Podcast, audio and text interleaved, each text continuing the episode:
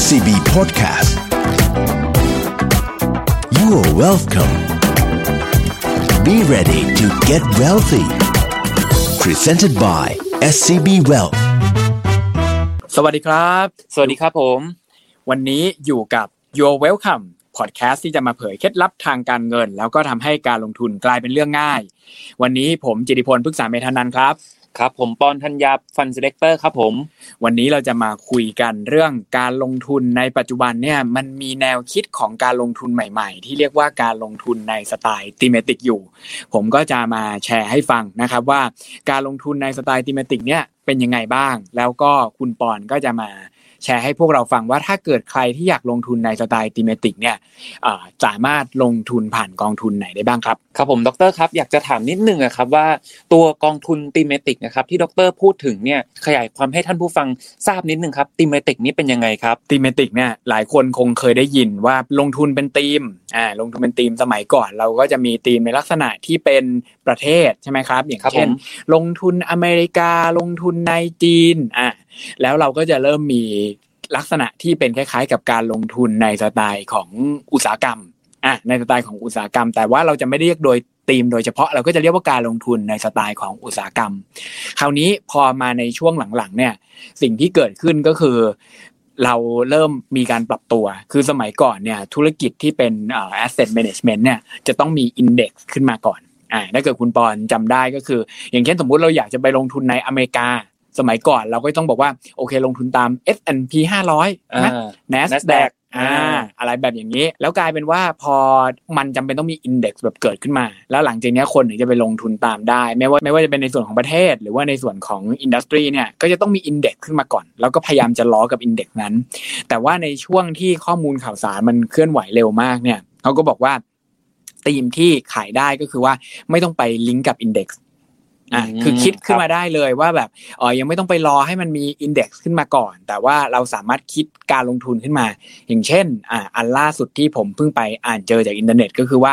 ช่วงนี้ก็จะมีเอ่อนักลงทุนที่เข้าไปในห้อง reddit ใช่ไหมครับผมอ่าแล้วก็ไปไปไปคุยกันเรื่องหุ้นเขาบอกว่าเป็นเหมือนพันทิปของเมืองไทยนั่นแหละอ่าเป็นเหมือนพันทิปแต่ว่าเป็นพันทิปของฝรั่งอ่าครับอ่าเขาบอกว่าก็เข้าไปห้องเนี้ยแล้วก็ไปดูว่าคุยหุ้นอะไรกันอยู่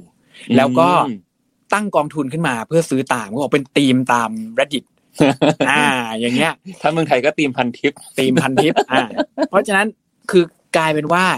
มันมาถึงจังหวะที่ข้อมูลข่าวสารเนี่ย มันเริ่มที่จะอ่าปรับตัวขึ้นมาตามทัน มันก็จะมีการลงทุนที่เป็นลักษณะธีมอย่างเงี้ยออกมาเยอะ คราวนี้ถามว่าเอ่อแล้วในมุมมองของเรื่องการเงินเนี่ย มันมันเรียกว่าเป็นการ breakthrough หรือว่าเป็นเป็นวิธีการคิดแบบใหม่หรือเปล่า ก็บอกว่าถ้าลองเอามาเปรียบเทียบจริงๆเนี่ย thematic มันจะเป็นวิธีการคิดที่เขาเรียกว่า top down หรือมองจากข้างบนลงไปอ่าอืมแล้วครับ thematic ภาพหลักเนี่ยก็อาจจะบอกว่าไอ้อย่างตีมที่เราคุยกันเมื่อกี้อาจจะเป็นแค่ short term แต่ว่า thematic ที่ขายกันแล้วก็เอ่อทำให้คนเชื่อถือกันได้เยอะๆเนี่ยส่วนใหญ่จะเป็นธีมที่เป็น long termเป็นสิ่งที่ทุกคนเชื่อว่ามันจะเป็นการเปลี่ยนแปลงครั้งใหญ่อ่าแล้วมันฮิตยังไง มันฮิตก็เป็นช่วงที่ มีการเปลี่ยนแปลงเยอะๆ อย่างเช่นช่วงที่ผ่านมาเนี่ยจะเห็นว่าเรามีวิกฤตโควิด -19 แล้วก็ภาคธุรกิจทั้งหมดเนี่ยแทบจะมีการเปลี่ยนแปลงหมดเลย หลายคนก็บอกว่าเอ๊ะจะให้กลับไปวิเคราะห์อินดัสทรีแบบเดิมๆเนี่ยก็ไม่เชื่อแล้วว่าอินดัสทรีแบบเดิมๆนี่จะสามารถอยู่รอดได้หรือเปล่า เช่นเดียวกันสมมุติว่าจะให้วิเคราะห์เป็นรายประเทศ อ่าให้วิเคราะห์เป็นรายประเทศก็ไม่แน่ใจเพราะว่านโยบายทางการเงินทางการคลังของแต่ละประเทศเนี่ย ก็เยอะไปหมด แล้วก็จะสับสนว่าเอ๊ะตกลงแล้วพวกนโยบายพวกนี้มันจะอยู่ได้ยาวขนาดไหน เพราะฉะนั้นคนก็เลยมานิยมลงทุนแบบติมติก ซึ่งบอกว่าโอเค ไม่ต้องไปพูดถึงเรื่องประเทศ ไม่ต้องไปพูดถึงกลุ่มอุตสาหกรรม แต่พูดถึงบางธุรกิจหรือบางสินทรัพย์บางอย่าง หรือกิจกรรมบางอย่างที่มันเป็นธีมที่กำลังจะเกิดขึ้นไปเลยอ่าซึ่งอันเนี้ยก็จะค่อนข้างตรงไปตรงมากว่า แต่ว่าถ้ามองในมุมของนักลงทุนก็อาจจะบอกว่าพอมันเป็นธีมระยะยาวเนี่ยสิ่งที่เราเอามาปรับลงทุนก็คือพอเวลาอยู่ในพอร์ตลงทุนของเราก็อาจจะต้องเป็นระยะยาวด้วย เช่นอย่างที่เห็นได้ชัด ๆ เลยก็อย่างเช่นพวกการปรับตัวมาใช้อินเทอร์เน็ตในอนาคตหรือว่าธีมเรื่องเกี่ยวกับ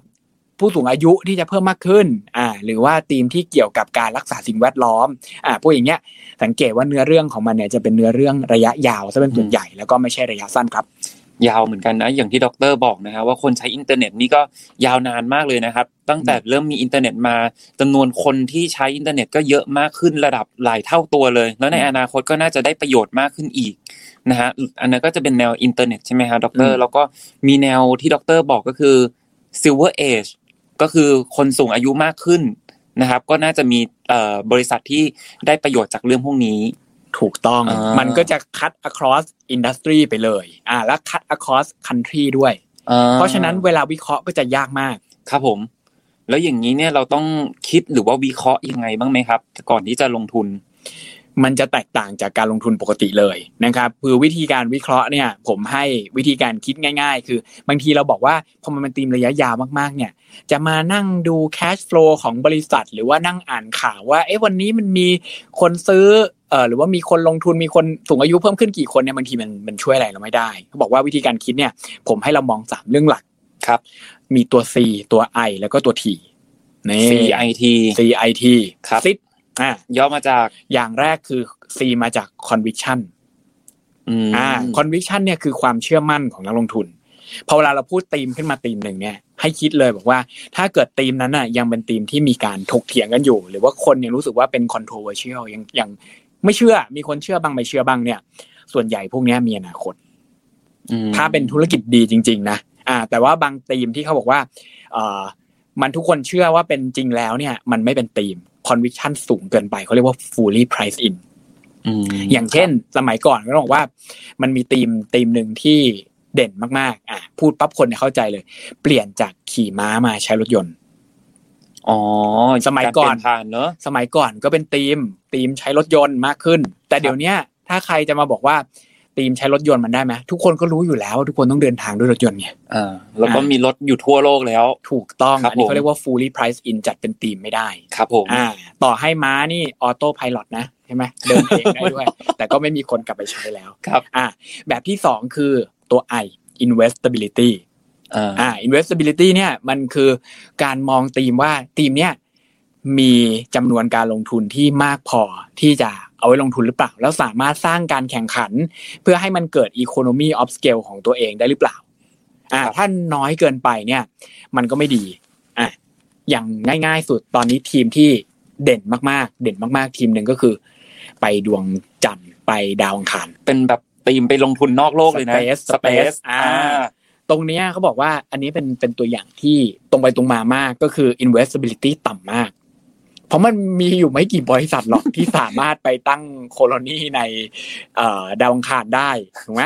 อ่าเพราะนั้นตรงนี้ก็จะมีจุดอ่อนพอ investability เยอะๆเนี่ยกลายเป็นว่าส่วนใหญ่เราจะต้องจ่ายราคาสูงเกินไปลักษณะจะเป็นลักษณะประมาณนั้น ซึ่งง่ายที่สุดเลยก็คือว่าถ้าเกิดคุณเจอทีมแบบนี้สนใจจริงๆเนี่ยก็คือ diversify ไปหลายทีม หรืออย่าเพิ่งลงทุนอ่าแล้วก็รอให้ทีมนี้มีมีบริษัทที่อยู่ในทีมเยอะๆก่อน ครับผม แบบที่สามตัวที่ time frame time frame อ่าชื่อก็บอกอยู่แล้วก็คือเวลานะครับว่าเป็นระยะเวลาของทีมเนี้ยอย่างที่เราคุยกันไปเมื่อกี้ก็คือว่า time frame เนี่ยมันต้องเอ่อมีความเหมาะสม อ่า เราบอกไปแล้วว่า conviction ต้องมีนะครับ แล้วก็ investability ต้องมีทำเป็นที่เหมาะสม หมายความว่ายังไง ต้องไม่สั้นเกินไป ต้องยังยาว หมายความว่ายาวนี่ยาวขนาดไหน หมายความว่า 70%ของตลาดเนี่ย ต้องยังไม่อดอปไปแล้วลองคิดดูว่าจากตรงนี้ไปจนถึงจุดที่เจ็ดสิบเปอร์เซ็นของตลาดจะอดอปเนี่ย มันนานกี่ปี ครับ หลักปีนะ ไม่ใช่หลักเดือน อ่ายิ่งนานเนี่ย ก็จะยิ่งมีโอกาสก็คือยังมีโอกาสที่ ทีมนี้เนี่ยยังเติบโตได้อีก ยังจะเติบโตได้ เพราะฉะนั้นวิธีการวิเคราะห์เนี่ยมันจะต้องแบบประกอบด้วยทั้ง 3 อย่างนี้เราอาจจะบอกว่าดูแคชฟลูอย่างเดียวอาจจะไม่ได้นะครับหรือว่าอ่านข่าววิเคราะห์พื้นฐานของหุ้นรายตัวในปัจจุบันเนี่ยมันจะไม่ได้ตอบโจทย์ แต่ถ้าเกิดเรามอง 3 ด้านนี้เราจะเห็นภาพชัดเจนอะตัวอย่างอย่างเช่น time frame เนี่ยอันที่ใกล้ตัวที่สุดก็คือพวกเรื่องรถไฟฟ้า อ่าพูดเรื่องรถไฟฟ้าเนี่ย BTS MRT ยังไม่ใช่ เป็นรถไฟฟ้าที่เป็น electronic vehicle อ๋อ vehicle เนี่ยก็จะมีหลายสำนักที่วิเคราะห์ว่าอีกกี่ปีกี่ปีนะ อ่าที่รถทุกคันจะกลายเป็นรถไฟฟ้า ถูกไหมก็หลายที่ก็บอกว่าโอเคสักประมาณปีสองพันสามสิบอ่ารถที่ขายใหม่ก็ควรจะเป็นรถไฟฟ้าสักเก้าสิบเปอร์เซ็นละ โอ้ยสิบปีนี้รถไฟฟ้าเป็นเก้าสิบเปอร์เซ็นเลย ใช่ครับแต่ถ้าเกิดเราบอกว่าเราเอาไปเทียบกับอีกธีมหนึ่งก็คือเป็นธีมที่สมมุติคนหุ่นยนต์มาแทนคนในการผลิตอืมอะอัตโนมัติออโตโนมัสเทคโนโลครับผยีมอะอันเนี้ยเราก็จะเห็นเลยว่า จริง ๆ แล้วตอนเนี้ยมันยังไม่ออโต้ในทุกอินดัสทรีแต่ว่าคงไม่นานถึงสิบปี อาจจะมีการเปลี่ยนนะก็จะมีวิธีการคิดที่ชัดเจนมากว่าอะชัดเจนขึ้นแล้วกันเรียกว่าชัดเจนขึ้นว่า ธีมไหนพอเวลาเราจะวัดโอกาสเนี่ยของการลงทุนในธีมนั้นอะมันจะเป็นยังไงอ่าคราวนี้ผมก็ต้องถามกลับคุณปอนบ้างว่าครับผม เราคุยกันเรื่องธีมติกหลายคนบอกว่าสนใจจะลงทุนแล้ว อ่า การลงทุนที่ นักลงทุนสามารถลงทุนได้เนี่ยในปัจจุบันมันมีอะไรบ้างที่น่าสนใจครับ ครับผมก็ถ้าเกิดว่าเราไปลองค้นดูในแอปพลิเคชัน Easy Invest นะฮะกองทุนที่เป็นเทมติกแบบมีหลายธีมรวมกันในหนึ่งกองนะฮะที่น่าสนใจเนี่ยผมเอามาฝาก 2 กองทุนแล้วกัน แบ่งเป็น 2 ค่ายนะฮะค่ายแรกเนี่ยอาจจะเป็นคนที่ชอบความผันผวนไม่เยอะมากนะครับ ระดับ volatility สักประมาณ 15-20%นะครับผมอันนี้ก็จะเป็นเอ่อ อะไรที่แบบว่าค่อยๆลงทุน ค่อย ๆ เติบโตในระยะยาวนะครับ กับอีกค่ายหนึ่งนะครับ ต้องบอกว่าชอบความผันผวน อยากจะให้ราคาเนี่ยมีการปรับขึ้นลงระหว่างวันได้เยอะๆนะครับแล้วก็ระยะยาวเติบโตดีๆ อันนี้ก็จะมีความผันผวนระดับประมาณ 30-40%เลยอืมนะครับผมสำหรับค่ายแรกนะฮะนั่นก็คือกองทุนชื่อว่ากองเคฮิตจากบรจกสิกรไทย กองทุนกองนี้เนี่ยย่อมาจาก High Impact t h e m a t i c a ซึ่งตัวนี้เนี่ยกองหลัก Master Fund นนะครับก็จะใช้เป็นตัว Allianz t h e m a t i c a นะครับวิธีการนะฮะลงทุน Allianz พอได้รับเงินเราไปปุ๊บเนี่ยเขาก็จะคัดเลือกทีมที่โดดเด่นนะครับรับกับทีมในระยะยาวของเขาที่มองนะครับ ซึ่งในหนึ่งกองเนี่ยเขาก็อาจจะมีการลงทุนได้หลาย ๆ ทีมในนั้นแล้วก็จะมีการปรับทีมให้เหมาะสมตามมุมมองเขายกตัวอย่างธีมที่เขาลงทุนนั่นก็คือธีม digital life ทุกวันนี้ในชีวิตเราเนี่ยฮะก็จะอาจจะมีเรื่องเกี่ยวกับการใช้ชีวิตที่มีความเป็นดิจิตอลมากขึ้น เราอาจจะมีเรื่องของตัวบ้านที่มีความฉลาดมากขึ้น สั่งงานด้วยเสียงอะไรอย่างนี้ มีการใช้ธีมเกี่ยวกับ next generation energy ซึ่งตัวนี้เนี่ยอย่างที่ดรบอกอะรถ EV มาเนี่ยเรื่องเกี่ยวกับตัวการใช้พลังงานรูปแบบใหม่ แบตเตอรี่ลิเธียมอะไรอย่างเงี้ยฮะตัวนี้ก็อยู่ในธีมเขาด้วยเหมือนกัน นะครับ หรือว่าเรื่องเกี่ยวกับตัว healthcare นะครับ ซึ่งมีการวิวัฒนาการดีมากขึ้นเนี่ย ตัวนี้ก็อยู่ในธีม หรือว่าอีกอันนึงนั่นก็คือน่าสนใจมาก ผมเห็นอยู่ในกองนี้กองเดียวในไทยนั่นก็คือ เพ t อีโคโนมีสัตว์เลี้ยงใช่ใช่ใช่นะฮะก็ต้องบอกว่าเดี๋ยวนี้เนี่ยบางทีคนเราก็อยากจะเลี้ยงสัตว์ แล้วก็การเลี้ยงสัตว์เนี่ยนะฮะมันก็ต้องมีเอ่อเรื่องของค่าใช้จ่ายต่างๆ มากมายเกี่ยวกับสัตว์ใช่ไหมอุปกรณ์การเลี้ยง การฉีดวัคซีน การดูแลรักษาต่างๆ ก็อยู่ในธีมนี้ด้วยเช่นกัน เพราะฉะนั้นเนี่ยอันนี้ก็จะเป็นกองทุนกองแรกนะครับเออนั่นก็คือกองเคฮิตนะครับผมลงทุนได้ยาวๆเป็นสิบปีเลย ถ้าฟังดูจากธีมที่ทางเคฮิตเขาลงทุนอยู่ ครับผม อ่าสำหรับค่ายที่สองนะฮะนั่นก็คือกองทุน TMB ESG Inno จากค่ายทหารไทย กองทุนกองหลักนั่นก็คือ Nico AM Arc Disruptive Innovation Fund ซึ่งต้องบอกว่ากองทุนกองนี้เนี่ยเขาได้รับคำแนะนำการลงทุนมาจาก Arc Invest อันนี้ก็เป็นบรจชื่อดังที่ทำ Active ETF อยู่ที่อเมริกานะครับ จริงๆเนี่ยตัว Nico AM Arc Disruptive Innovation Fund เนี่ยก็เป็นเหมือน ร่างทรง ชื่อเหมือนญี่ปุ่นนะฟังดูเป็นอเมริกันหรอกเหรอคือ Nikko เนี่ยเขาเป็นบลจญี่ปุ่นแล้วเขาทำตัวกองทุนตัวกองนี้ขึ้นมาโดยที่มี ARK เนี่ยแหละครับที่เป็นอเมริกันเนี่ยมา advise นะครับแล้วก็พอร์ตการลงทุนจะคล้ายๆ กับตัว ETF ชื่อดังนั่นก็คือกอง ARKK ซึ่งในกองทุนนี้เนี่ยหลากหลายธีมนะครับอยู่ในนั้นนะครับยกตัวอย่างเช่น ธีม DNA technology อันนี้เนี่ยก็จะเป็นเรื่องเกี่ยวกับการวิวัฒนาการการรักษาการแพทย์เนี่ยทางด้านระดับถึงยีนเลยอืมนะครับผมมา X-Men ไม่ใช่นะเป็นเรื่องเกี่ยวกับการรักษาครับดร อาจจะมีธีมเรื่องของตัว automation อย่างที่ดรบอกนะครับ เพราะว่าตัวนี้เนี่ยก็จะมีเรื่องเกี่ยวกับเอ่อการเอ่อการที่ปฏิวัติอุตสาหกรรมในยุคใหม่ที่จะมีเรื่องของหุ่นยนต์เข้ามามากขึ้นนะครับ มีการธีมเกี่ยวกับการเพิ่มการใช้อินเทอร์เน็ต อันนี้ก็จะเป็นธีม next generation อินเทอร์เน็ตหรือว่าเกี่ยวกับทางด้านการเงินเช่นกันเหมือนกันนะฮะตัวนี้ก็มีธีมเรื่องเกี่ยวกับตัวฟินเทคด้วย เพราะว่าการใช้เงินในสมัยนี้ก็ต้องบอกว่าแตกต่างจากสมัยก่อนที่เราเห็นเห็นกันสมัยก่อนทำธุรกรรมเนี่ยต้องไปแบงค์นะฮะต้องเสียต้นทุนการเดินทาง เสียเวลาเสียค่าทำธุรกรรมหลากหลายมากเลย แต่ว่าสมัยนี้เนี่ยเราก็มีเรื่องของเกี่ยวกับฟินเทคเนี่ยเข้ามาประกอบ ก็เลยทำให้เรื่องของต้นทุนนะครับ ในการทำธุรกรรมต่างๆนะครับ ความสะดวกสบายมากขึ้น คนก็อยากจะใช้เป็นทีมฟินเทคมากขึ้นนะครับอืมซึ่งทั้งสองกองนี้นะฮะท่านถ้าเกิดว่าสนใจนะฮะก็อย่าลืมนะครับ ก่อนลงทุนก็ต้องศึกษาข้อมูลให้ดี สามารถศึกษาผ่านทางแอปพลิเคชัน Easy Invest ได้เลยครับผม เพราะว่าตอนนี้เราสามารถซื้อขายกองทุนนะครับ ได้ถึง 19บลจทั่วเมืองไทยแล้ว อืมครัก็บผมน่าสนใจมาก ๆนะครับ และนั่นก็คือแนวคิดแล้วก็การลงทุนดีๆ ที่เรานำมาฝากกันในช่วงนี้สำหรับวันนี้ผมกับคุณปอนก็คงต้องลากันไปก่อน แล้วกลับมาพบกันใหม่กับ Your Welcome Podcast ที่จะมาเผยเคล็ดลับการเงิน และทำให้การลงทุนกลายเป็นเรื่องง่าย และอย่าลืมแอปพลิเคชัน Easy Invest ไปโหลดกันแล้วก็ลงทุนอย่างมีความสุขครับ